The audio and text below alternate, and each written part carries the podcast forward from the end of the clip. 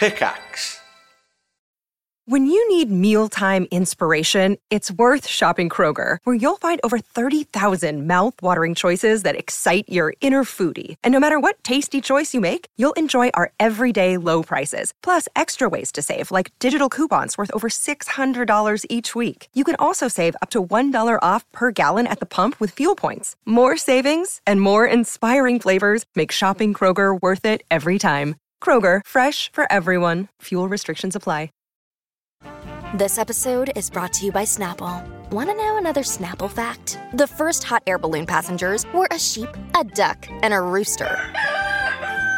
Ridiculous. Check out Snapple.com to find ridiculously flavored Snapple near you.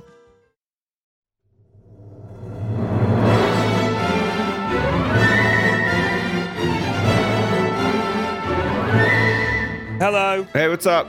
Hey everybody. What an intro.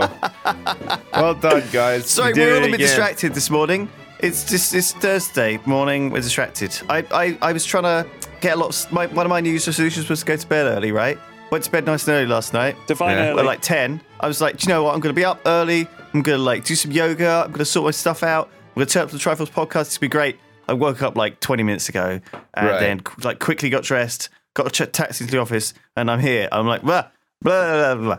And I haven't done anything I wanted to do. What about you guys? Wait, well, how early are we talking about when you went to bed? Like 10. 10? I went to bed at like 10, yeah. You went to bed at 10? Jesus. Yeah. God damn, that's early. It is early, yeah. And I was like straight to sleep as well. Maybe I've just been a bit sleep deprived lately. I feel like that's a thing that could happen, right? When you just miss a load of sleep, you have to catch up on it. That's what naps are for, my friend. That's why I nap. Yeah, if you can nap, yeah. If you get some natural times in the day to just nod off and...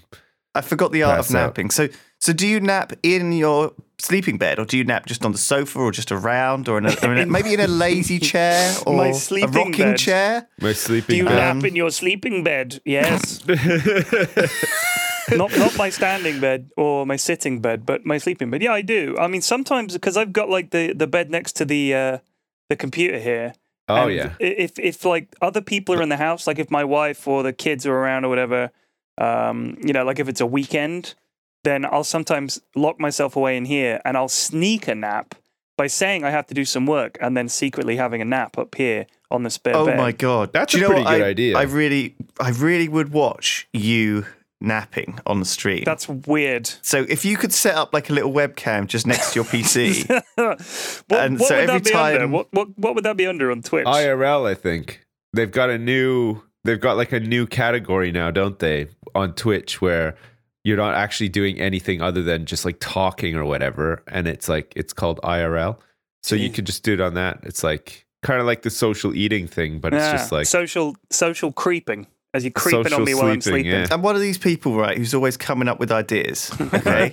And you're the ideas guy. About me. Is that one of them? The one you came up with? Are you the dreamer or the implementer? I'm the dreamer, right? Sips. I'm 100% not the implementer. I expect other people to implement my dreams, which is a terrible attitude to have. Make it happen. So make it so. So one of the things that obviously used to be a big deal was Big Brother, okay, and stuff like this. Maybe it still is, and maybe some of these things still go. But back when I was, it was a craze. It was a thing. It was the big thing that was going on. But it was huge. Like now, it's not as. Now there's it's kicked off that whole reality. I mean, it wasn't just Big Brother, but that was like the big poster child for reality TV. It really was, wasn't it? And I don't know what's taken over, but certainly it hasn't.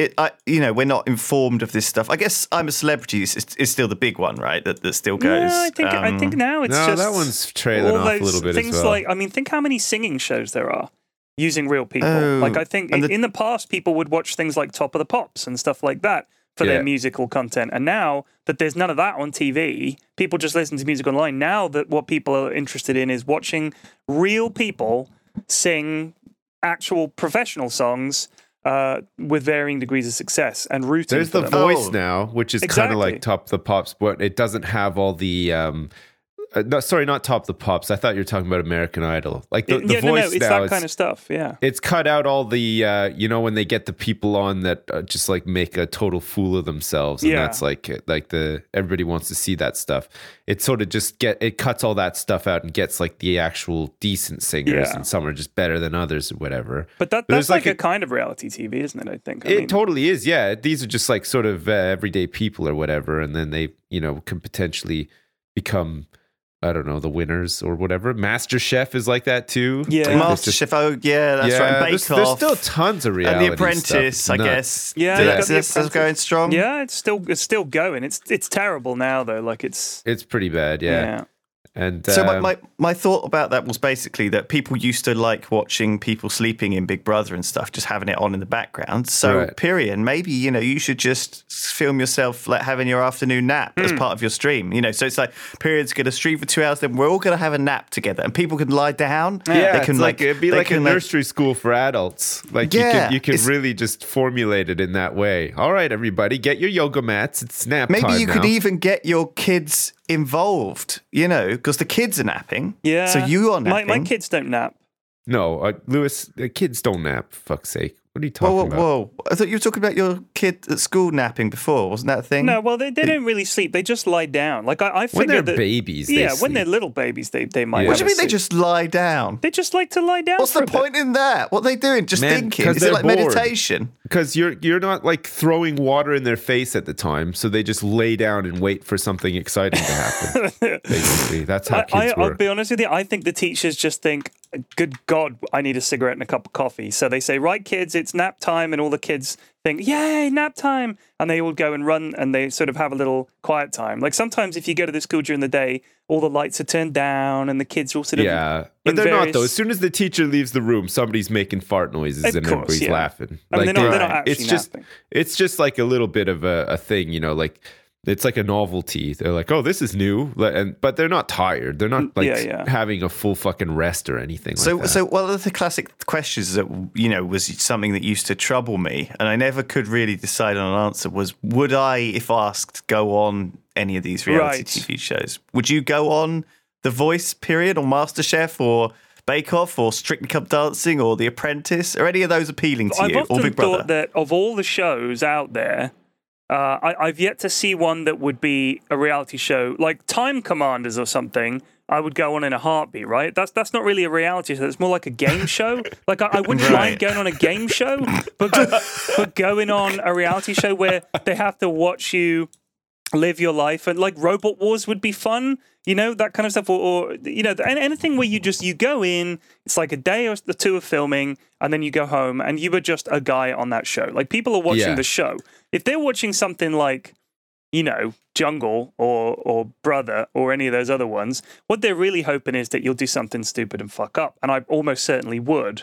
And for the rest of my life, I would be that guy who shit on a crocodile or something. I'd be that guy. The thing that annoys me now, though, is that a lot of some of these people that have been in like some of the earlier seasons of Big Brother or whatever, they're still kicking around. Like they're still on TV in some way, shape or form. But they somehow get onto these like celebrity shows when there's no real celebrities to pick from. Like MasterChef is a perfect example. There are so few real celebrities out there that aren't doing the thing that made them famous in the first place. Like if you're an actor or a musician or something like that, you're doing that thing. Yeah. But these people were famous for being on a TV show. They have nothing else to do. So if they're not on TV, what are they? They're not famous anymore. They're not going to be in the Daily Mail online section because they bought a new swimsuit. So they got to stay. I mean, are they desperately clinging to fame, or are they realizing that actually I can make a living just being on these stupid shows as long as I maintain a profile? I don't know if they're desperately clinging to it. I think part of them maybe is, but I think for the most part, it's like, here's a job. Well, yeah, sure, I'll do it. Why not? I don't, like you said, they probably don't have anything else to do. Like before they appeared on Big Brother, they were probably just like fucking doing whatever, like not sitting in a studio all day, like recording the next hit album or something like that. So it is the right audience for them. Bear that in mind too, right? Yeah. It's like people who watch reality TV shows already know who they are, and therefore they're a celebrity to them. I think one of the big problems I have with these celebrity brother or celebrity whatever is that who fucking, I don't know, 11 out of the 12 of the inverted commas celebrities there, and it's like, okay. sure, why are you famous? And that's like really annoying to me to watch these things. But then again, there's usually one person you know, like Jack D or someone, and you're like, oh, okay, fine. Right. Maybe it is worth a watch. Yeah, some like sort of like almost household name will be on it. You'll be like, oh shit, you know, like that's like the heavyweight of like that celebrity cast, and then the rest of them don't need to be known at all, just because they can sort of say like, oh, Jack D's in it. Everybody knows that guy, so it's fine. It's a celebrity show. I don't know if you guys remember, like, I can't remember what season it was, but Big Brother used to do Celebrity Big Brother, and it was like a condensed version of Big Brother. So like the normal Big Brother would run on for weeks and weeks and weeks. Would we be big enough celebrities to be in Celebrity Big Brother? Oh, hell no. You see what I mean? No fucking way. There's no fucking way. Like nobody would fucking know. And then if you went on Celebrity Big Brother and you met like Jason Donovan, he's like, oh, hey, I think I recognize you. Where are you from? I'm Lewis from the Yogs cast. We play Minecraft on the internet. And be like, oh, no. No, I think we'd be. I think the bar is low enough that we'd be fine. I wrote a hit pop song in the 80s, so go fuck yourself, bitch. And then you know, he'd be like, you know, you sure the bar isn't low enough that we'd be all right? So I don't think it's low enough yet, man. I think it's got to go. I think it's lower. Always been fucking but in the listen. There was one. Anyway. There was one season of Celebrity Big Brother where there was a bunch of like celebrities, I guess, like, you know, people that maybe you've heard of. And then there's a couple of people that you probably did hear of. And then they put some random into the mix and said, you got to go in there and you got to pretend that you're a celebrity and tell them a lie and say that you had like a fucking hit pop song or whatever. What was her bloody name? But she was just a fucking rando from like London or something. And she went in and she said, you know, I was in this girl band called like, I don't know, fucking the Snatchers. Yeah. And they were like, oh, okay, cool. Yeah, great. Okay. And they all like befriended her and everything. And then at the end, I think she won it as well. She did win it. Yeah, she won it. Okay, yeah. So she fucking won it. And then at the end, she had to like tell them all. And they're like, oh, that's crazy. And ever since then, she's been in like these fucking women's magazines like consistently every fucking week that they come out, like Now magazine and Heat magazine and Look magazine. Yeah. And she, I don't know what the fuck she does. Like, I don't know what the fuck she did before she went on the show.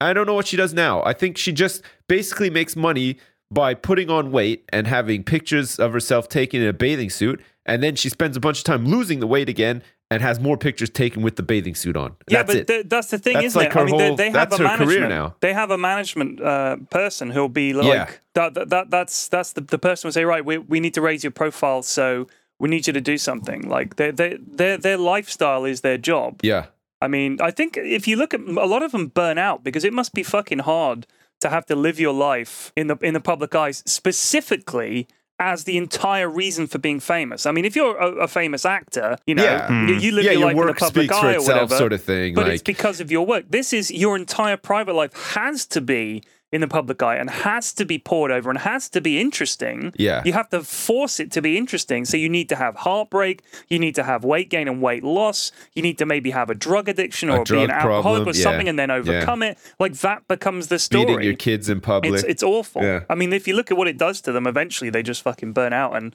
crash. And I think as well, once they're not in their 20s anymore and beautiful, then people are like, oh man, look how old they are. Then they just sort of that's it. It's different for people like that who sort of become celebrities through celebrity, if you like, sort of thing. You know what I mean? Like they're not known for anything, but they just like Jade Goody, like she was just in Big Brother. Like in Britain, she just became very well known, sort of like, God, I guess, hadn't thought about Jade Goody. She's dead, by the way. I know she died of cancer like a couple of years ago. She had the perfect story, honestly. She even died, rounded it off. And what's her face as well? Kerry Katona. Yeah. She's another one who just like hangs around all the time. You always see her. She's always doing the same, putting on weight, losing the weight, doing an exercise video, this and that. Yeah. But she was like, she was in a girl band for like 2 weeks, and then I think she got really big off the back of I'm a Celebrity, Get Me Out of Here. You know, the jungle one. Yeah. And ever since then, like she's just been around in some way, shape, or form. But like, really, really big celebrities who are like, you know, like recording artists or whatever, sort of kind of go through phase as well, like I notice. And especially this especially happens in music. And like Britney Spears is a perfect example. Like there's all sorts of things that there's all sorts of phases that you go through. And then once you've exhausted all of those, you're basically left with nothing, and then you just get like a residency in Vegas or something like that, like Britney has. But did you notice that she went from doing like the schoolgirl thing to like being like a dominatrix to like losing her fucking mind and shaving her head, and then she had like a bunch of alcohol problems, and then there was just a whole bunch of like weird fucking divorces and problems with her kids and stuff, and then residency in Vegas. Like that's like her, that's it. So like she just went.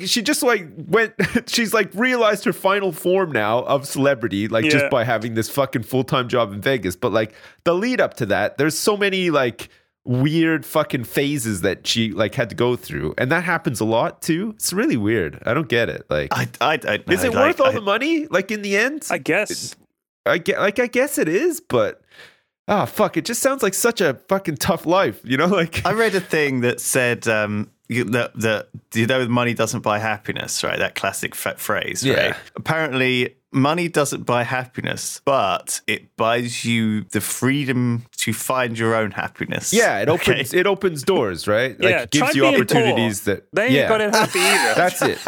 Being poor fucking sucks, man. Trust me. Like you're not doing shit. Like nothing is happening. Yeah. Like, it's when I was growing up, we were fucking poor. Like me and my mum and my sister, we were broke as shit. It was you never had money for anything. Like your friends would be saying, "We're going to go to the cinema, or we're going to do this, we're going to do that," and you'd be like, "Well."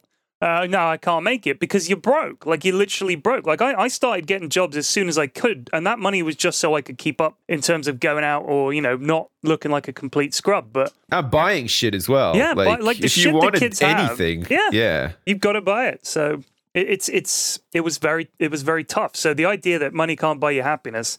I would like money. Like money, all right, if you're a miserable bastard and nothing makes you happy, then money ain't going to make you happy. I think if you were born with money, it's like, what is it? Was it Kierkegaard or someone said, life without pain has no meaning, right? That's like the famous old philosophical saying. So that sounds about right. If you don't understand how good you are because you've never been anywhere else. Like if you've only ever been rich, you won't really appreciate just how good it is. I think all the rich have is a terror of being poor because it's like unknown to them. They just know it looks awful, so they don't want to go there. That's why the rich are so terrified of becoming poor. But anyone who's been poor, if you give them money, they're like, this is fucking awesome. Like, this is great. I don't have to worry anymore. The stress of being broke. So I think for a lot of these people, when they get a taste of money and fame, the idea of going back and having to work for an insurance company or something boring and, like a receptionist or something, just thinking, God damn, for a while there, people would recognize me. And now I'll still get people saying, hey, weren't you on Big Brother? Oh, yeah, I remember. Yeah, you were in it like 7 years ago, weren't you? Yeah, that was me. Yeah, but how much is that going to happen? Like, all really, like, not that much. No, it's not. They're not that famous. I went to Disneyland in Paris with my wife, we were in Paris and we thought, oh, we'll just go for the day and check it out. This is before we had kids and stuff. We thought, we'll just walk around and like fucking buy some shit or whatever. So we're there and we're in like the Magic Kingdom, like the actual castle. There's like a gift shop in there. Jade Goody's working behind the counter. Almost. We're having a look around and I look over and I was like, is that fucking Kerry Katona? And she looks over, she's like, yeah, it is. And this is when she used to be with Brian McFadden. And they're just fucking pushing around prams with kids and stuff, just looking around Disney. I love how you and your wife totally recognized Kerry Katona and it was pretty funny because it was like, oh my God. No, it wasn't even like that at all. I turned around and I was like, do you want to say something to them? She's like, no, like what the fuck? Why? We were like, yeah, all right, let's get out of here. Like it was just shut up. It was this is not true. You were gushing. Oh, you were both like gushing, God. Man. I'm telling you, we were not. It was just a bit sort of like it was weird, and then we were like, fuck, I don't want to say anything. Like, you go say something. No, I'm not saying anything. And then we just fucking walked away. Like that was it. So she was just like in the Disney gift shop buying some like Mickey Mouse dolls for her little baby or something. And it reminded me, my grandma used to say like when I was really young, like if ever I like went to her and I said, oh man, I love like Wayne Gretzky or something like that. He's the best and stuff. Oh yeah. She would always be like the classic Canadian celebrity choice of the 90s. But she'd always try to break it down. She'd always try to like bring you down a peg or two and say like, well, he might be really good at playing hockey and stuff, but you know what? Why don't you imagine him taking a shit because he has to do that just like you do? Oh, the classic! I'm sitting there imagining Wayne Gretzky taking a shit, and I'm like, oh man, maybe I don't actually like his hockey skills that much anymore because like you can almost like smell how bad his shit is and stuff, and he's just sitting there like totally. Why did you? Well, I can see that being a thing a kid would do though as well, like totally get into that, totally follow up on that just throwaway line. Yeah, but it was like I get what she was trying to do, like, you know, she's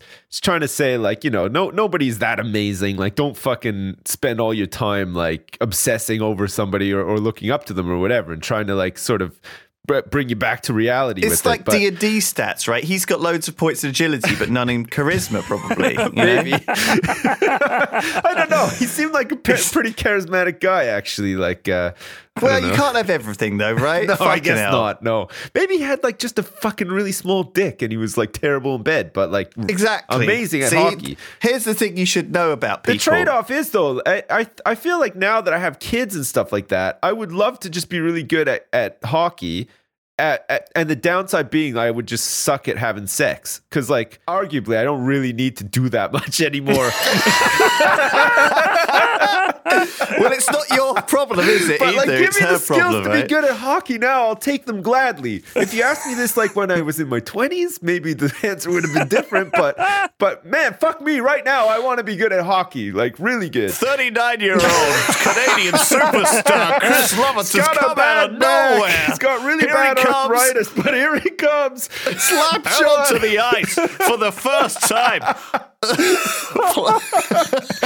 He's not wearing a box today, Jim. Is that intentional? Yep, he's got nothing to hide back there. He can take a puck to the balls, no problem. Oh, fuck me. I'm looking at the list of celeb. By the way, it was Schopenhauer, not Kierkegaard, who said Life Without Pain. Okay, cool. I'm looking at the list of celebrities from Celebrity Big Brother this year. I Googled this as well, right? Now, I don't know whether this is a thing where people or just the swirling mass of culture that surrounds us every day has permeated my brain a little bit, to the point where the final of Celebrity Big Brother 2017 is happening tomorrow. Okay. Whoa. It'll be 6 days ago from when this podcast goes out. Are you guys going to watch it? No. Right, so here's the list of people. No, me neither. You got, I can't bring myself to do it. Angie Best, who was married to George Best. That's her claim to fame. She was married to George Best. Okay. That doesn't count. Right, I don't know who she is. Angie Best. You know I don't know what she was like. In all those.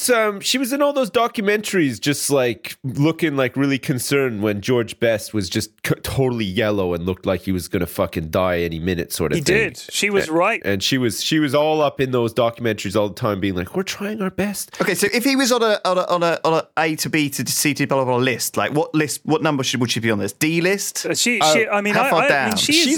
celebrity by association with somebody who is legitimately quite a big celebrity. So where's that? What letter are we talking about? A Z list. Yeah. I mean, they're literally all the way down. Yeah. So she's not even like K or like J. Is she like Z list? Where do you place like celebrity, like internet celebrities? Like we're minor internet celebrities. Oh, so yeah, this is yet again we run back to how famous is there six, has to be like question. Another list though, because I think we're like okay. So where's PewDiePie? Right, I think PewDiePie's like pretty much an A, no, it's maybe even A, B list. He's pretty high up. A lot of people know who PewDiePie is. But what does he translate into real media? You see him talked about all the time. Like I see him in he has crossed over like, quite a bit. He was on like, you know. But, I mean, I don't know. Like Conan and stuff. I don't watch like any late night or anything like that anymore because I don't know, but I think more. But people like, so would what know he's him. Talked about, like he's mentioned, like he's generally known. It's like okay, well, I mean, if you read articles about the internet and the growth of celebrity culture online, like not celebrity like Angie Best and sorry, he's not like A-list though, is he? No, he's not Tom Cruise. No. He's not Brad Pitt. He's not like Leonardo DiCaprio. No, that's what I'm saying. Like like Tom Cruise's reach is going to be huge, right? Like he's in Hollywood movies, so adults, children, all sorts of people will see this guy. But like no, exactly. And PewDiePie is fucking sensational on YouTube. Don't get me wrong. Like this guy, he's got more subs than anyone. Like everybody fucking knows him. He's like there's memes about him. Everything like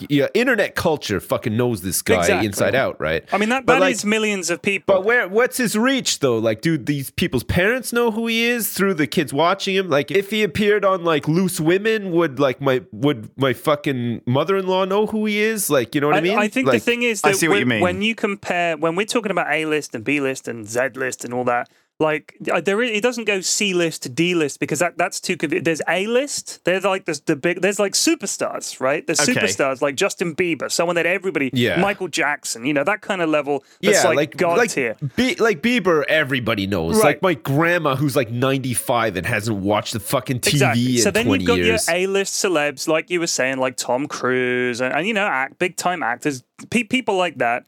Then your B list is like maybe the ones just below that. Like I would say someone who'd maybe Tom Sizemore I would say would be slightly below that now because he fell out, right? I mean he was big. Yeah, it's because of those. It was because of that porn video and I think drugs and everything. Like so he went nuts. I don't even think he was a really good supporting actor though. I don't even know who that is. He was the fat guy in Saving Private Ryan. He was the sergeant in Saving Private Ryan. He's like the greatest wingman of all time. Why would you pick him? Because Wayne Gretzky. Where's Wayne Gretzky? Why not? He was in Saving Private Ryan alongside Tom Hanks. He's a really good supporting actor. He's been back in a whole bunch of movies. He's been like a really good supporting actor in a million movies, Lewis. He was in Heat. He was great in Heat. That's right. He was in Heat as well. Yeah. And he's like, he's really good. He had like a really sort of good face for it and everything. He played like the sort of quiet, husky, trusty, husky guy. What's he done since 2000? He's just dropped off the map. He flopped because of the porn vid and drugs. What porn? He was in a porn vid. I don't know Tom Sizemore's history.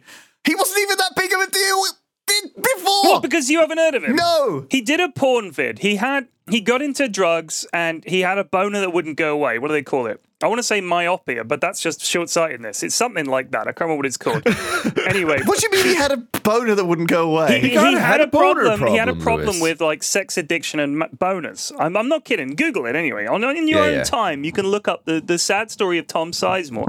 And he also fell out with a lot of people and all that kind of stuff. Boner that won't go away. Yeah. But yeah, I'd say that Tom Sizemore back in the day would have been like B-list. Yeah, exactly. He was never an A-list. He's a perfect example in his heyday of B-list. Like he wasn't enough to sell a film on his own, but if he was a supporting actor, you'd be like, oh yeah, Tom Sizemore. It's a good solid name on its own. As a character, it's a good name. Okay. Then you've got so here's the next guy on Celebrity Big Brother, Austin Armacost. Okay, which is a ridiculous name, but his whole thing is he was on a TV show. That's his claim to fame. He was on a TV, so it was like a reality show. Which one? It was what was it called? All Star or something. It was set in New York. It was about a house full of gay dudes. Right. It was like a reality show about a bunch of gay dudes.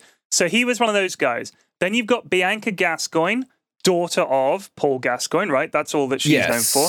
Okay, yeah. I mean, so we've got a Z-list, a American TV star who no one's ever heard of. So are you saying that relatives of actual celebrities, because Paul Gascoigne was huge as well in his time. So relatives of celebrities are automatically Z-list because I don't think that's no. If they put themselves forward as celebrities, like some people pursue it and some don't. Right? Some of them are going to try and turn it into something and some won't. Like, you know, those people who are like a socialite. In other words, like, they go to the Miley right bars. Ray Cyrus? Miley Cyrus is pretty big deal. Straight face.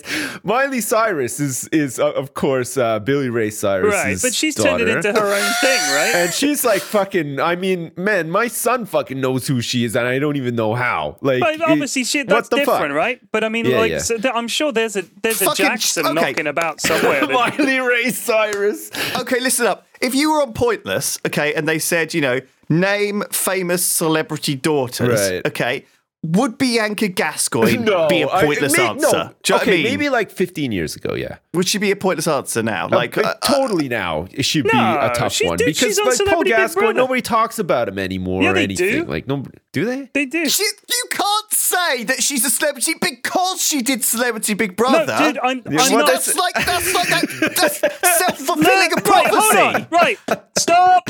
I want to say something, all right? We're not defending this culture. All right, we're not saying that she deserves to be famous or anything like that, but she has 135,000 followers on Twitter.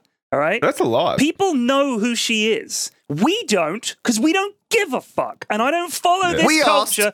Don't care. We asked a million Brits, okay, to name American reality TV personalities, okay. And what was that one? Oh, what was her name from Pop Idol? I'd like to say Austin Armacost. Oh, that's a pointless answer. Ding, ding, ding, ding, ding. Like, no one, you ask a million Brits, who Austin Armacost is. Who? Nobody knows who that is. I have no idea. I've never fucking heard that name in my life. But we don't watch, guys, we're not the target audience. I mean, it's like if someone said to me, do you know this famous jockey? And they could name the most famous jockey that's currently running. He could be the best jockey in the world. And I'd say, I have no fucking idea who that is. Yeah, I don't know who they are, but I guarantee you, if you went to the right place and asked the right people, which is the entire audience for these fucking reality shows, people who love this shit. I see what you're saying. If they're watching this, they'd say like, oh yeah, Austin Armacost, he was great in blah, blah, blah. And they'd know all about him. And they read fucking Heat magazine and all these celebrity websites, everything. They are all over it. Yeah, because remember, Peter Andre was kind of the same, remember? Yeah. He fell out. Like, he had a hit like in the early 90s and then literally fell off the face of the fucking earth. Right. For about 15 years. Nobody fucking knew who he was. And even when he was in Celebrity whatever, they had to really fucking big him up at the start and be like, remember he did this song? You remember this song? And like some people remembered it. Yeah. And then it was like, enough. And then he went out with Katie Price and all the rest of it. Peter fucking Andre. He's got his own TV shows and everything now, for fuck's sake. It's crazy. I can't help but think, right, though, that what you've got here is a circle jerk, right? Basically where the only people who watch reality TV are the audience who read Heat, and therefore they know this same group of spinning idiot people around this community. Oh, my God. Yeah. How are they ever going to... But it can't be all the same people year after year after year, they do though. Get some it's new like, people. It's the same on YouTube, you know, like your audience on YouTube. Like, people grow up, eventually move on, and maybe they're replaced by other people sometimes, if you're lucky, whatever. But how are they ever going to attract new audience if they only ever source talent like Austin Armacost and Bianca Gascoigne and Angie Best, who I'm sure are lovely people. Well, I don't know. I've heard some stuff. These are not big names. Right, I'm just saying, it would be nice. There's so many TV shows. There's so many films. It's like, oh, it's that guy from that series. Oh, it's that guy from that film. You know, why are these all reality people? Why are there no actors, no singers, no people with any talent? Because these shows are shit. No, these people don't want to do it now. I mean, that's the thing. Like, the actors Daughters and people of that celebrities. They get. Right, but the people that they get to do this are people who want this kind of fame. They want to be famous for being on Big Brother because it's a way to get famous without having any talent or really anything to do. They're like the Paris Hilton level of celebrity, i.e. famous for nothing. I like being a celebrity. I haven't actually got a talent. I can't sing. I can't act. I mean, I thought that was the point of Big Brother. I thought Big Brother was the point. We take people, just ordinary people, we make them into celebrities. I didn't think Celebrity Big Brother was now we have ordinary celebrities that we want to make into more of a celebrity. But the industry feeds itself. Now, what you guys were saying about PewDiePie, and you were saying, does that translate? Do people know? We're asking the same questions that people are asking us, like, who's PewDiePie? We're saying, who the fuck is Austin Armacost? We sound just as clueless about their world as they might about ours. That's true. It's just a lack of information. We don't know. I mean, Brandon Block is a name that I recognize. You're right. Do you know what? You're right. Austin Armacost, just as famous as PewDiePie, I'm not saying that, I think. But I'm saying, I bet if you asked... Put both on the same level. I bet if you asked people who followed this shit, that they'd say, yeah, I know who that is. Yeah, probably. I bet they'd know who Chloe Ferry is. I don't know who the fuck Chloe Ferry is. She's from Geordie Shore. That's a really popular show with some people. Chloe off Geordie Shore. Oh, yeah, she's massive. Colleen Nolan. Now, I know who the Nolan sisters are. She's on it, right? Heidi Montag and Spencer Pratt. No idea who the fuck that is. No idea. No. Hang on a second. Austin Armacost was in... Who's my brother? Celebrity Big Brother 16. He was... He's known, one of his most claims to fame is that he was in one of the old Celebrity Big Brothers. He's already been in one. I don't think you should be in another one. Why not? He's got to fucking build up his street cred. That's how they do. Somehow. So Heidi Montag has 1.55 million followers on Twitter. And she's famous. She is an American. Here's all the stuff she does.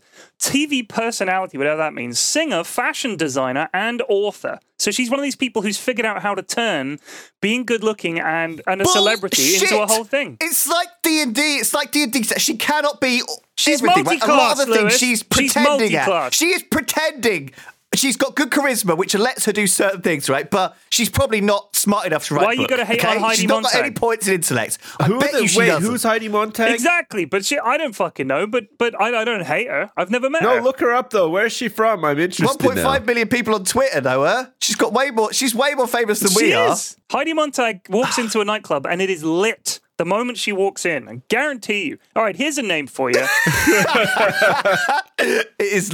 Sorry, you always got away with that. That's how I feel about myself, James Flex. Cosmo. James Cosmo. Do you know who that is? Oh, well, from Game of Thrones, right? He was in Game of Thrones. He is in Game of Thrones. Great. He was. Spoiler alert, he was. He was the commander of the Night's Watch, right? He was the guy when Jon Snow and all that first get there. He was the big bluff guy. He was in Braveheart. He was the big Scottish guy's dad. He got his arm cut off by the British. Oh, he was Mormont, Lord, the I think Jorah's that's who he dad. Was. Yeah. I see him in Waitrose in Twickenham quite often. He's a really nice guy. And I said to him one time, I'm a big fan of your work. I said, I really like the stuff you do in Game of Thrones. He said, oh, thank you ever so much. That's very kind. He's a big guy.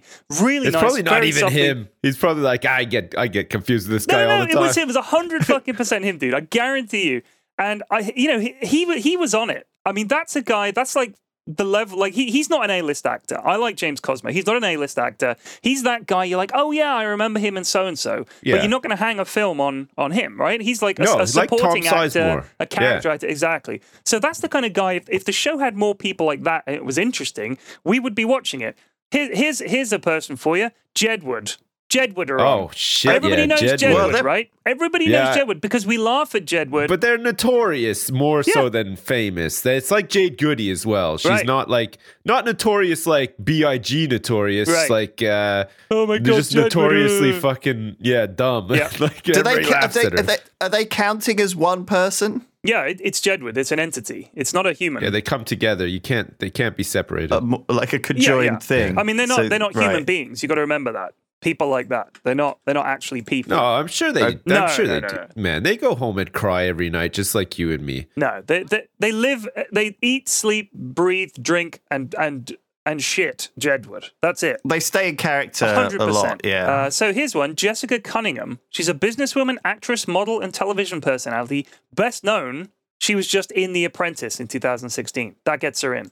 So she got into The Apprentice. She's in. That's the one. That's the one you always have to look out for when people list everything that they are, like in their Twitter profile or whatever. Yeah, that's when you know that you're probably not going to know who they are. Yeah, because like I'm a mother, father, politician, falcon breeder, itself. I'm a toaster. Like you like what else could you possibly be? Who's like, Ray J? Do you know who Ray J is? It's like some sort of like new age hip hop superstar. He's an American singer, songwriter, television personality, which is such a loose bracket to put around someone. But Kim Woodburn from How Clean Is Your House, right? Oh, Kim and Aggie. Yeah, Kim. Which one was Kim? Kim from Kim and Aggie. Is Kim the big one? Kim is the larger, scarier one. Right. Okay.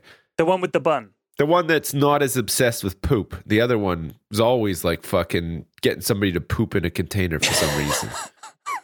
Don't ask me why. What? Whoa. Oh no. She did a show.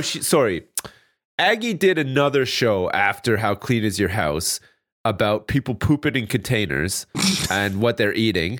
And then they would somehow analyze the poop in the container and say like, this is a healthy poop. What have you been eating? And then they like put it all on the table, what they eat in a week. And it's like one dude, he had like a phobia, okay? He couldn't eat anything except for like mature cheddar cheese and salted potato chips. That's it.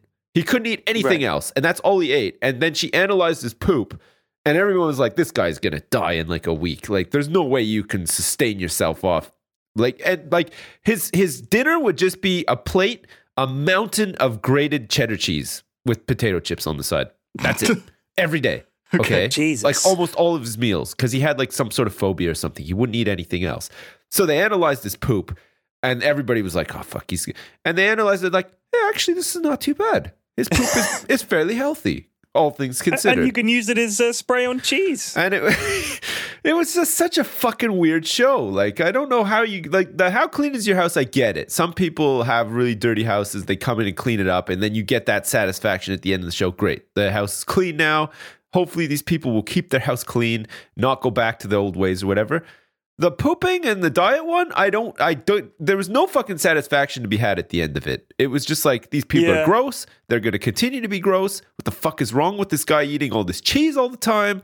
I'm done. I stopped watching it. I couldn't. I think those cleaning shows, like the big draw for those is not people who don't clean, but people who love cleaning and are obsessed with it. Because I know like several friends of Mrs. F's who are obsessed with having like clean, tidy house and everything like that. Like, oh, I couldn't sleep because I knew I hadn't cleaned the oven. That kind of person. Oh my God. Right. They watch that show, and to them, that's like their Blair Witch Project. You know what I mean? That's like their big horror thing that like really was like, wow, this is something else. Like that, this was their big roller coaster ride, was watching a show where someone doesn't clean their house and being on the edge of their seat about what is going to be behind the cooker. I would be really interested in seeing, like, if we could build some sort of cultural societal web where it describes who overlaps watching what things. Okay, so what kind of people watch Big Brother versus read Heat versus watch How Clean Is Your House? Okay, I'd love to see like where the Venn diagrams and stuff overlap on that. It would be interesting. Yeah, it's like I get where you're coming from, and we all have these guilty pleasures of daytime TV shows that we love. You know, Simon loves RuPaul's Drag Race. You know, it's just a thing. You know, he loves it for no reason. Well, there's probably some reasons. I don't know what they are though. But you just can't. Sometimes you can't put your finger on it. What's RuPaul? You don't know who RuPaul is? Oh, RuPaul. Yeah. Right. Yeah. I thought you said RuPaul's. No. You said RuPaul's Drag Race. RuPaul's. I think RuPaul's is the currency in Zelda. Well, I mean, it is all one word. His name, RuPaul. So it's quite. It's not got a gap. It's capitalized the P though, isn't it? Like it's R-U-P, you've Googled it. RuPaul, not RuPaul. He is like the first. He was like the first. I get like what's the proper term now? Like, are you still allowed to say transvestite, or is that not? I'm not sure. I think he wants allowed. I think he's happy to be a drag queen. I think that's what he would call himself. But he was like I remember him back, like way back in the day. Like he was like the first sort of like. Oh yeah, it's like that's a guy dressing up as a woman or whatever. And what about Dame Edna Everage? Well, I'm talking about North America. I think it was a different world, wasn't it, back then? People didn't really become.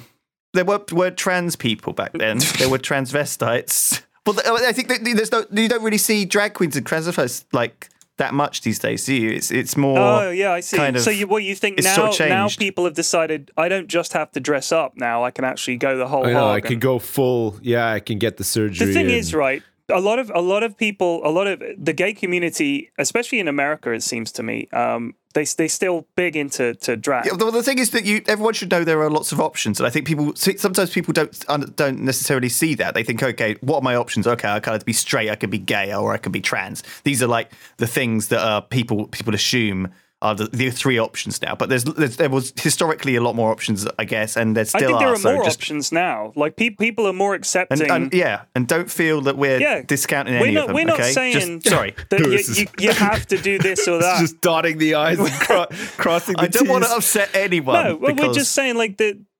way, I mean, we're obviously a bit older than maybe some of our audience, but nowadays it's not unusual. I mean, Caitlyn Jenner and, you know, stuff like that. Back in the day, that would have been scandalous, absolutely scandalous. Whereas now it was just sort of like, oh, wow, like it was a story, but it wasn't like people were up in arms about it. It was just kind of one of those things. Mm. But so RuPaul was kind of a big deal, like a black guy, a big black guy, transvestite. Like that was like, whoa, shit, everybody knows who RuPaul is. Yeah. It was like a big thing, right? But it was a comedy thing too, right? Because he used to do stand-up and stuff, didn't he?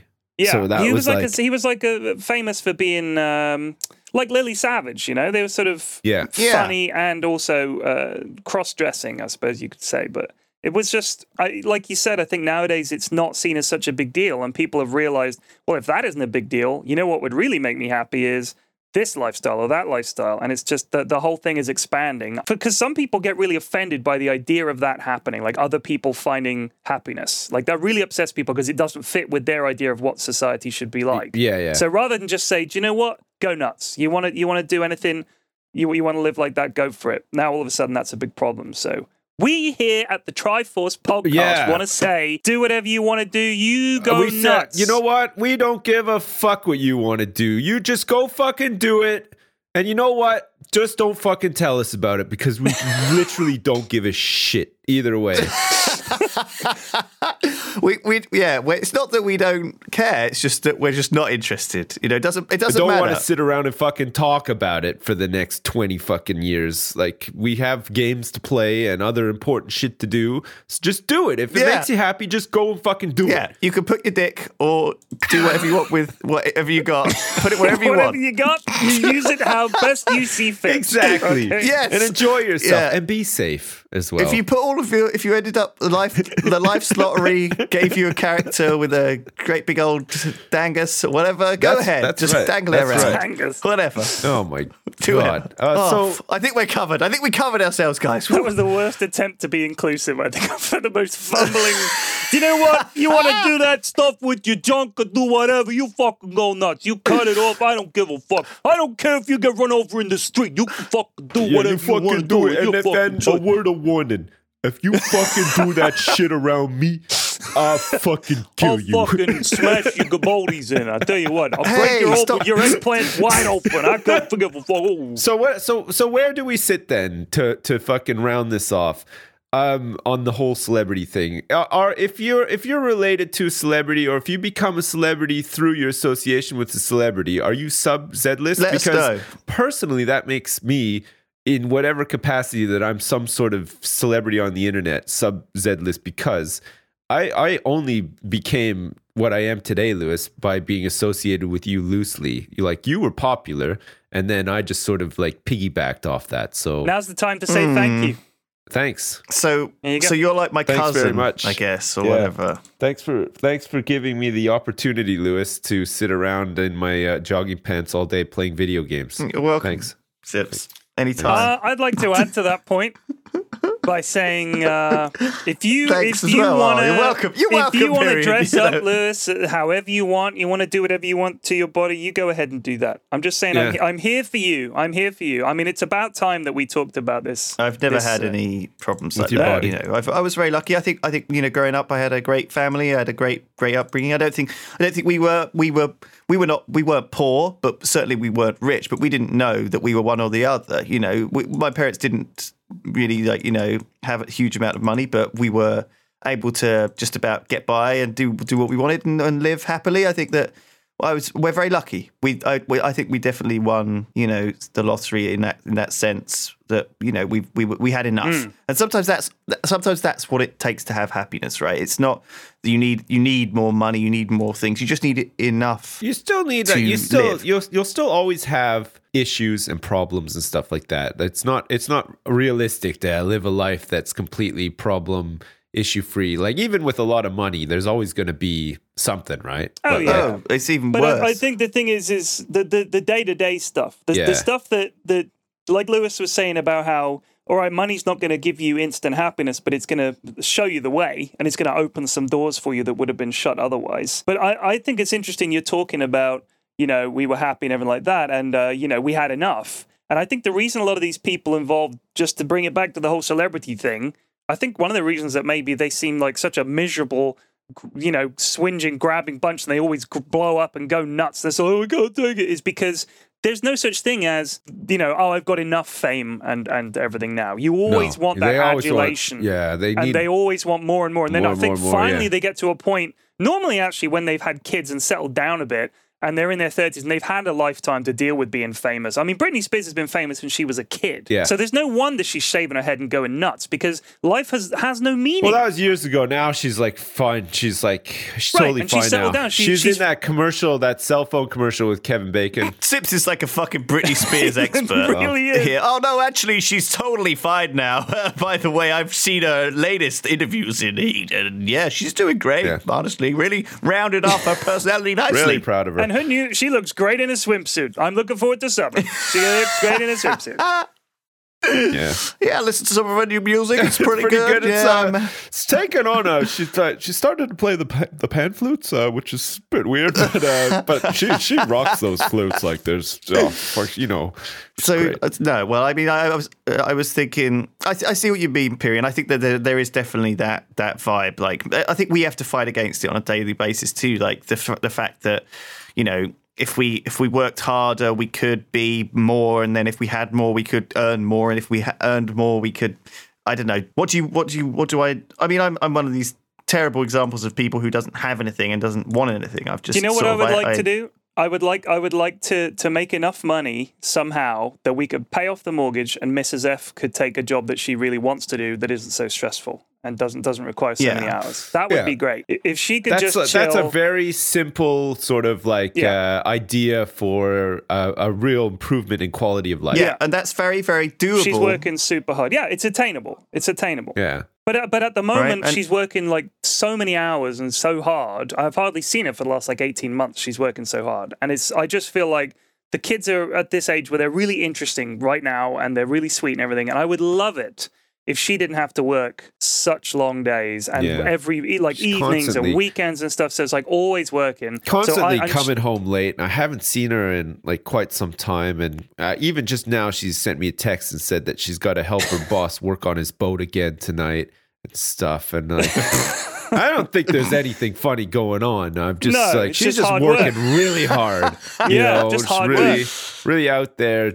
Putting her all in. She's got those tennis lessons, yoga, and the gym lessons. She goes with her boss to yoga. I mean, I'm amazed she finds so much time to see this private trainer that she's with. You know, there's the personal trainer. They're together constantly. Really buff karate teacher and stuff. Karate.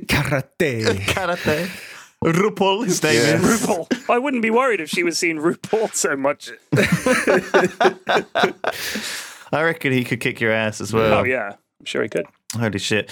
Well, I think that these are doable goals. I like the idea that I don't know. I'm not a particularly political person, but I like the Swiss sort of idea of a universal basic income where everyone gets a low level income that is enough to support them. I've been reading a lot about it and listening to podcasts about. UBI and it is very interesting. It has some problems, but it has a bipartisan support. A lot of people are saying actually any way you look at it, this makes sense. And this isn't from a welfare sense, but this is from if you're a factory making robot cars and you fire your entire workforce because you can get robot workers to build the robot cars, which will happen. Yeah. The fact is, it's already started. Who the fuck is going to buy anything? If all the shop working jobs, all the call centers, all the factory jobs, all the driving jobs, all the train driving jobs, the airplane jobs, everything can basically be done by computer. Yeah. Somebody's going to have to pay. And I think what's going to happen is those companies will no longer... Think of the amount of money companies will be able to make when they don't have to pay anybody anything. No sick days, no holiday, 24-hour workforce. All you have to do is keep them running. They don't even need food, for God's sake. There's working conditions for them. It's the perfect employee. Companies should be making a lot of money. So if they don't pay a very, very sizable share towards keeping the state going, and then they should be happy with that because they can compete. It's the free market, baby. You can all compete and try and sell us your products, but you've got to give us some money, or there's no economy. You're fucked. No, that's you go bust. Anyway. Yeah, I think that's one of the big problems with a universal sort of a wage or something like that is that there's always a status quo, but then there's always going to be things that people think that they need and people feel entitled to have as a basic sort of thing as society changes and technology changes and stuff like that. And a lot of this stuff when it first comes out is expensive. Not everybody has it, but people will sort of go into debt to get it now, won't they? The concern is that people will do it. But think about this.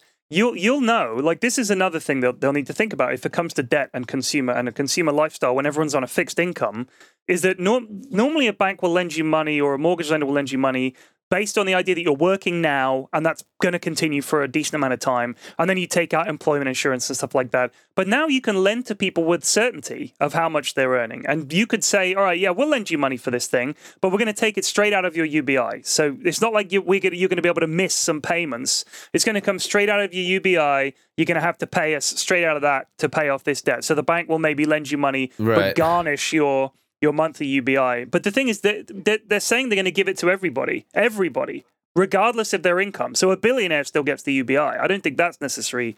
I don't think that works. But, what's the point in giving someone who's already rich a little bit more money? They're like, no, that's the only way it works. But I'd need to know why that's the case. Yeah, I guess for the sake of making it work. But I don't know. I feel like it's a very powerful idea. I think once, but again, like any huge untested thing like this, the best way to do it is to just look at a small country like if Switzerland or you know, or even like a small community, in, you know, gets it going, see how it works, you know. I think these like these jobs disappearing that you're talking about just are created elsewhere though, and like without you really realizing it. No, but the thing is, but they're not. It disenfranchises people who were working on like an assembly line or making stuff or having the skills to do that. But the thing is, those jobs eventually get replaced by automation and stuff. And that automation isn't cheap. Like, yeah, that's a huge investment for a company to fucking put that shit in, run it, be profitable off it. It takes a lot longer for them to be profitable off the back of that sort of setup as well. So it's not going to happen overnight. No, not overnight. The thing is, it moves these people into, and like there's a lot of economies in the West that are built on this now almost, into like these more service oriented roles, right? Like, and I'm not just talking about fucking serving people at McDonald's or whatever. Appearing on Big Brother. I think we need to get more people into reality TV shows. Yeah, I think that's the future, actually. I think we can't do robot reality shows. So if we just get work to get more people into those shows, we do more shows. People with money. We spread the wealth. People with money are always going to want to deal with people. They won't want to deal with robots, okay? Like, especially like people who are ultra wealthy and stuff. What are you saying? No, they don't. They want to deal with people who can fucking do everything for them and understand them and shit like that. Wealthy people. How many people is that going to be? It's going to be tons, because the thing is, one person's not enough. So wealthy people are going to want personal assistants to deal with the robots. That's all that is. Shit too. But then, like, think about like if you do anything sort of like off track, you know, like you go on a flight and you upgrade for cheap, but then you get access to like the lounges and stuff like that. These places, they're full of people. Like, and you don't know what any of them are doing, but they're around to just cater to all these fucking weird rich people who have like all these like, oh, I need to have 5 plums in my ass, and I need 20 Japanese boys to do it for me and stuff like that. And that's what's going to happen in the future. So the future is robots build everything, and we just serve the mega rich. Exactly. That's an awful idea, and I hate it. That's what's going to happen. Then bring on the robot revolution, baby. I'm with the robots. That's what's going to happen. Robots. We will take over the world. All these fucking poor people have to work in fucking Subway as sandwich artists and like ask you about your day and shit. Like, that's already starting, man. And that's going to be the future. Everybody is going to be fucking serving somebody with more money than them, and that's it. God, it's a terrible dystopian vision. On that bombshell. Hey, it's not my fault. Didn't invent it. It's what's happening. Look around, open your eyes, and you're right. I'm looking around. And Mystic Meg here, fucking Wayne Gretzky wannabe, giving you the real fucking the 211. Yeah, man, people got to work somewhere, and when they're desperate to have a job so that they can buy like a big TV and stuff like that. Trust me, they'll be in an airline lounge shoving 5 plums into some old wrinkled-ass rich man's ass. Dick. Yeah. Such a strange vision. Let's do a bodega if we have one. We do have and one, then we can all get on with our miserable existences. Oh, come on, I didn't mean to be depressing. It's just the truth. It's okay. No, it's fine. It's the truth. It's a real... Well, how do you know it's the truth? What are you talking about? You're not the fucking oracle. You know what's going to happen today? You're going to go out after this. You're going to go fucking buy some sushi or something somewhere. And go to my normal lunchtime lounge and have a boy insert plums into my bucket. You're going to get back and you're going to be like, how come there's no cutlery? And then you're going to send out 5 people to scour Bristol for cutlery. And then you're going to be like, oh shit, Sips is right. What he was saying is right. I've turned into a wrinkly old rich man, and I'm telling 5 people to go out and get me plums from different stores in Bristol so they can shove them in my ass when they get back. Fucking Amazon is going to fucking heli-chopper a box of plums over to me, and a little robot will come out, and he'll be like, hello, sir, please can I insert this mango pip up your asshole? No, it's like, yes, just delivering goods is different, man. Like, you're talking about, like, going out to eat, traveling... You know, all this stuff that requires, like, the human touch, you know, just delivering a fucking I don't think there's billions of jobs in that industry. Because by definition, the rich are a tiny minority. You know, they're not going to employ 100 people to mow their lawn and shove grapes up their butt. Did you ever visit Michael Jackson's Neverland? There was a lot of fucking people working there, man. He was Michael Jackson. Yeah, he was mega rich, and he employed a fuck ton of people. Did he employ 1 million people? Well, not 1 million, but I don't think he has to employ 1 million. He employed several hundred easy. Fucking Arthur Anderson, or whatever his name is, that American guy, Big Brother. He's not going to be employing hundreds of people to mow his lawn. He'll probably have a couple, though. That'll cover it. You'll have like a personal trainer. You'll have like a fucking a PA to go around and do his fucking grocery shopping and shit, like a hairdresser. Yeah, it's all happening, man, trust me. Oh shit, all right, well, oh my god, before I lose my goddamn mind, let's move on. I love how convinced you are. It's the reaction from you guys is amazing. Okay. Oh shit, I totally believed that we were stone cold convinced that was the future we had. I sit in my fucking living room playing Gardenscapes on my iPad for like 6 hours a day. Do you really think I sit around and think about that shit ever? Well, yeah, it's true. All right. Bodega. The feedback, by the way, for Bodega has been pretty real. It's been sensational. I hope it doesn't get to your head, Flax. No, I'm just happy. Like I've always loved writing short stories and stuff, and most of them, nobody ever reads them. So there's no way to know if they're any good. I just sort of wrote them for myself and stuff like that. So I just, like, I've written loads and loads of short stories over the years and things, and none of them have ever really been... a beautiful mind. Like, you know, when you look into his webcam and you see that fucking weird nurse's bed and shit behind him, what you can't see off camera is just like the walls are just completely plastered in like A4 paper, lined just paper, plans, margin, and it's just got drawings and scribbles and like equations, and like Bodega equals open brackets concept art for Bodega. Oh my god, storyboards! Yeah, but yeah, it's just nice that people enjoy it. That's it. It's just really nice. It makes me happy. All right, let's get comfortable. All right, Bodega Patrese. Which is 13. I might have pronounced that wrong. I'm comfy. Let me come with yous, pleaded Rab. Nope, said Bodega, checking his holster and his belt and adjusting his hat. He was moseying towards the cargo bay of the Disco Volante, Rab scurrying after him. Oh, come on, I've not been off Tartania for years, said the big man, clasping his hands together. I gotta do this one alone, pard. Filler I'm looking for. Don't like strangers, said Bodega, turning and standing on his tiptoes to slap a hand on Rab's shoulder. But if the flarv hits the turbine, I'll be needing you, so stay in close orbit. And with one last look and hint of a smile, Bodega stepped through the airlock into the Gretham insertion shuttle, and he was gone. Spiraling down through the dense bluish clouds of Scarpon Two, Bodega cloaked the Gretham and brought it down on silent running on an outcropping of rock. He sidled down the ramp. To anyone watching, it was as if he just appeared in the thin air, tapping the control panel at the foot of the ramp and sealing the shuttle. Only he could access it now. Scarpon Two. A planet with an environment so rich and lush, its flora and fauna had more variety than a Spurlupian cabaret. Biologists who spent their entire lives studying every facet of this world and its habitat still barely scratched the surface. It was 80% land, and all of that land was habitable, covered in dense foliage and towering jungle-covered mountains, vast lakes and rivers, all of it infested with every kind of life imaginable.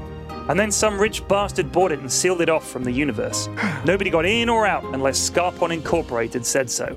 Luckily, Bodega had access to the best hacker around, so they've been able to forge a visitation pass. Of course, those sons of glubs at Scarpon Inc. would soon find out, so Bodega had to act quickly. Somewhere in this heady miasma of life was a man, a rich brat named Reed Chorley III. He was the sole heir to the Chorley soft drinks empire, which he'd inherited 5 years ago. He had so much moolah, his net worth was just recorded as God++. 5 years ago was the last time Bodega had ever seen Reed, and the last time anyone had really heard from him. But a little online digging by Nebish had turned up Scarpon 2 as his most likely hiding place. Bodega shouldered his survival pack and rested a hand on his lasgun. Trouble with a world teeming with life is, most of it ain't gonna be friendly. It was quite literally a jungle out there. Millions of square miles of hot, hostile, deadly terrain. Bodega smiled. Sounds like fun, he thought. In his earpiece, the voice of the soft-spoken Nebish. There are so many life forms, there's no way we can locate Chorley with any certainty. But what we do have is that reading on a fire about 2 k's from your position. Signature says fossil fuel. That's likely not a Mork beast cooking dinner, he said. Gotcha, said Bodega, making his way downhill. Every step he took caused dozens of tiny insects and rodents and birds to scatter and reconceal themselves. Eerie cries and sharp calls filled the air of the jungle below. The bag-like bodies of huge, long-legged creatures grazing the upper canopy were visible from time to time. as were the many species of primate leaping between the passive behemoths. From up here, Bodega could see tens of thousands of birds flocking and fighting, wheeling and diving, as well as huge swarms of strange insects devouring a tree before moving on to the next. This reverie was shattered by the scrotum-tightening bellow of a mork beast, a creature so terrifying and savage, only a handful of people have survived meeting one, and none existed in captivity. Somewhere down there was the most dangerous animal on Scarpon Two, maybe the galaxy. "Well, now he's got company," said Bodega, setting his lasgun to maximum and gritting his teeth. After silently approaching the location of the campfire, Bodega sat a while in the bough of a swiffy tree a few hundred meters away. His camo cloak and scent-masking field should render him pretty well concealed. Ogling the sight through his trinoculars, he could make out four figures through a break in the jungle. Humanoids. Naked. Armed with some pretty nifty-looking bows and spears, as well as some pretty evil-looking long knives. Their skin was midnight blue, save for a yellow stripe that crossed their eyes. A tribe on Scarpon? Bodega was pretty sure there were no indigenous intelligent life forms on this world, so who the flav were these fellas? Survivors of a crash landing? Maybe they knew where Chorley was at. He watched them for another hour, but they seemed to be meditating. Bodega fidgeted. He sighed. No use. He was going to have to take a good old tug on his mega vape, or his nerves would set to jangling. Maybe they won't notice, he thought hopefully. He was very, very wrong. No sooner had that delicious, relaxing, and harmless water vapor left his mouth than they were upon him. Flav, these fellers were fast. They poked up at him with their spears and cackled insanely, baring their teeth. Now, there ain't no need for spear poking, said Bodega, deactivating the camo cloak and jumping down to meet them. They spread out, grinning and pointing at their stomachs. Okay then, I got a question for you fellers, said Bodega, drawing his lasgun. The four humanoids looked horrified. Come on now, old chap, that's hardly sporting, is it? Said one of them. Bodega's eyes widened. Who in the name of holy space Christ are you boys? He blurted. We might ask you the same thing, said one of them. All four stood up straight, and all four looked extremely disappointed. I'm here looking for an old friend of mine, said Bodega. Bodega? Said one of the men. I'm guessing that's you, Reed, said Bodega, touching the brim of his hat. Well, for goodness sake, what, why, and how, man? Explain yourself, said Reed, looking as angry and dignified as a rich boy playing tribesman can look. Wait a minute. Is this what you meant when you said you had to discover yourself? You bought Scarpon Two and decided to live here with your boyfriends? They're not my boyfriends, they're my tribesmen, said Reed, pouting. Sell it to me, said Bodega. Back at the campfire, Reed explained it all to Bodega. He'd grown weary of the life of an immortal with more money than God. There was no challenge, no danger in anything he did. His life was so perfect that it lost all meaning. But here on Scarpon, every day is a blessing. If we survive the squeege bugs, if we can best the gloms and the whittle creatures, if we slaughter a chuff ball, we dine for weeks. And if we fail, we die, he said, strutting around the campfire and preaching to his adoring converts and to Bodega. If you boys die, you'll just activate some clone somewheres and you'll be back in time for lunch, said Bodega, grinning. Not here. We're cut off. Too far from our clone relays. If we die here, we stay dead. That's what makes it so invigorating, said Reed. Uh-huh, said Bodega, drawing his lasgun and blasting Chorley and his friends in one sweeping motion. Back on the Disco Volante, Reed Chorley looked confused, sipping hot scoffy while wrapped in a blanket. Your holding company wouldn't let you risk your life, Reed. Nobody will. You're too darn important and too darn rich. We stole one of your clones from the relay, the one in orbit around Scarpon 2. Guess you didn't know about it. Sorry for breaking it to you kinda harshly, said Bodega, sitting down. It was all a lie. Maybe I wanted to believe it. All I really want, Bodega, my man, is the chance to die properly. To take actual risks, gosh flav it, said Reed. Language, Reed. And don't worry, if it's risks you want, you're in good company. Reed smiled. Could you shoot me again? I rather enjoyed it. Maybe later, said Bodega. The end. Oh, man. Oh. It was good. There was the smoking gun of the Mork Beast, but it never turned up. No, I just wanted it there as a... Never turned up. We're not ready for the Mork Beast just yet. We've heard about the Mork Beast before. It's just, at the moment, it's just... It's a, you know... Man, that was a good one. I like that. I like that one a lot, actually. It was nice. Oh, I thought you were going to say, like, something like, on Scarpon 3 was the most dangerous creature known in the known universe. The most... and a Mork Beast, you know, like that. You know? The classic. Well, that's why Bodega said, now he's got company, because he's also counting himself in there. But yeah, I like it. I like it a lot.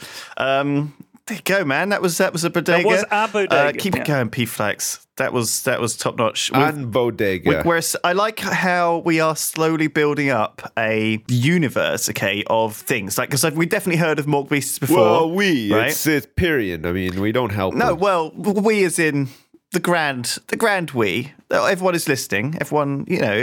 We're together. Come on, then. Credit where it's due. Whoa. Okay. No, but when I mean... I knew what you meant. I knew what you meant. No, fine, Sibs. I like what you are doing, period. And I like how you are gradually building up this nice universe where you have told us previously about characters who are now appearing in... this one now today, so yeah, it's much harder, Sips, when you're not that's better. Saying that's better. All right, that's it for the Triforce podcast today. We're gonna see you next week. Yeah. Thanks for listening. Goodbye. Or watching. Bye. Bye. Buy a Triforce t-shirt.